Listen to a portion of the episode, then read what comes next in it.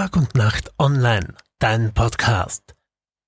Die Zahl der Omikron-Fälle in Österreich steigt. Bislang gibt es 71 bestätigte Fälle. Einer davon wurde im Bezirk St. Veit nachgewiesen.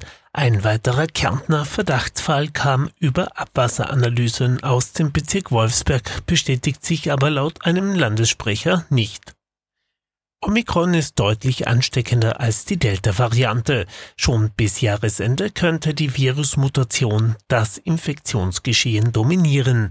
Trotzdem dürfen am Freitag in Kärnten Gastronomie und Hotellerie eröffnen.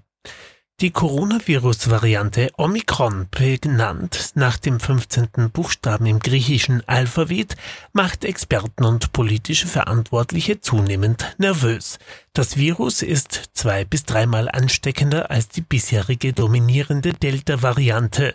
In Kärnten gab es bisher einen bestätigten Omikron-Fall im Bezirk St. Veit. Am Mittwoch wurde ein zweiter Verdachtsfall bestätigt, sagte Gesundheitsreferentin Beate Brettner von der SPÖ. Sie sagt, ich kann berichten, dass es einen Verdachtsfall in Lavantal gibt, aber wir haben noch keinen konkreten Hinweis. Es gibt in der Abwasseranalyse einen Verdachtsfall und deshalb wird jetzt im Lavantal getestet. Dieser Verdachtsfall bestätigt sich aber Mittwochabend nicht, wie ein Sprecher der Landes der APA mitteilte.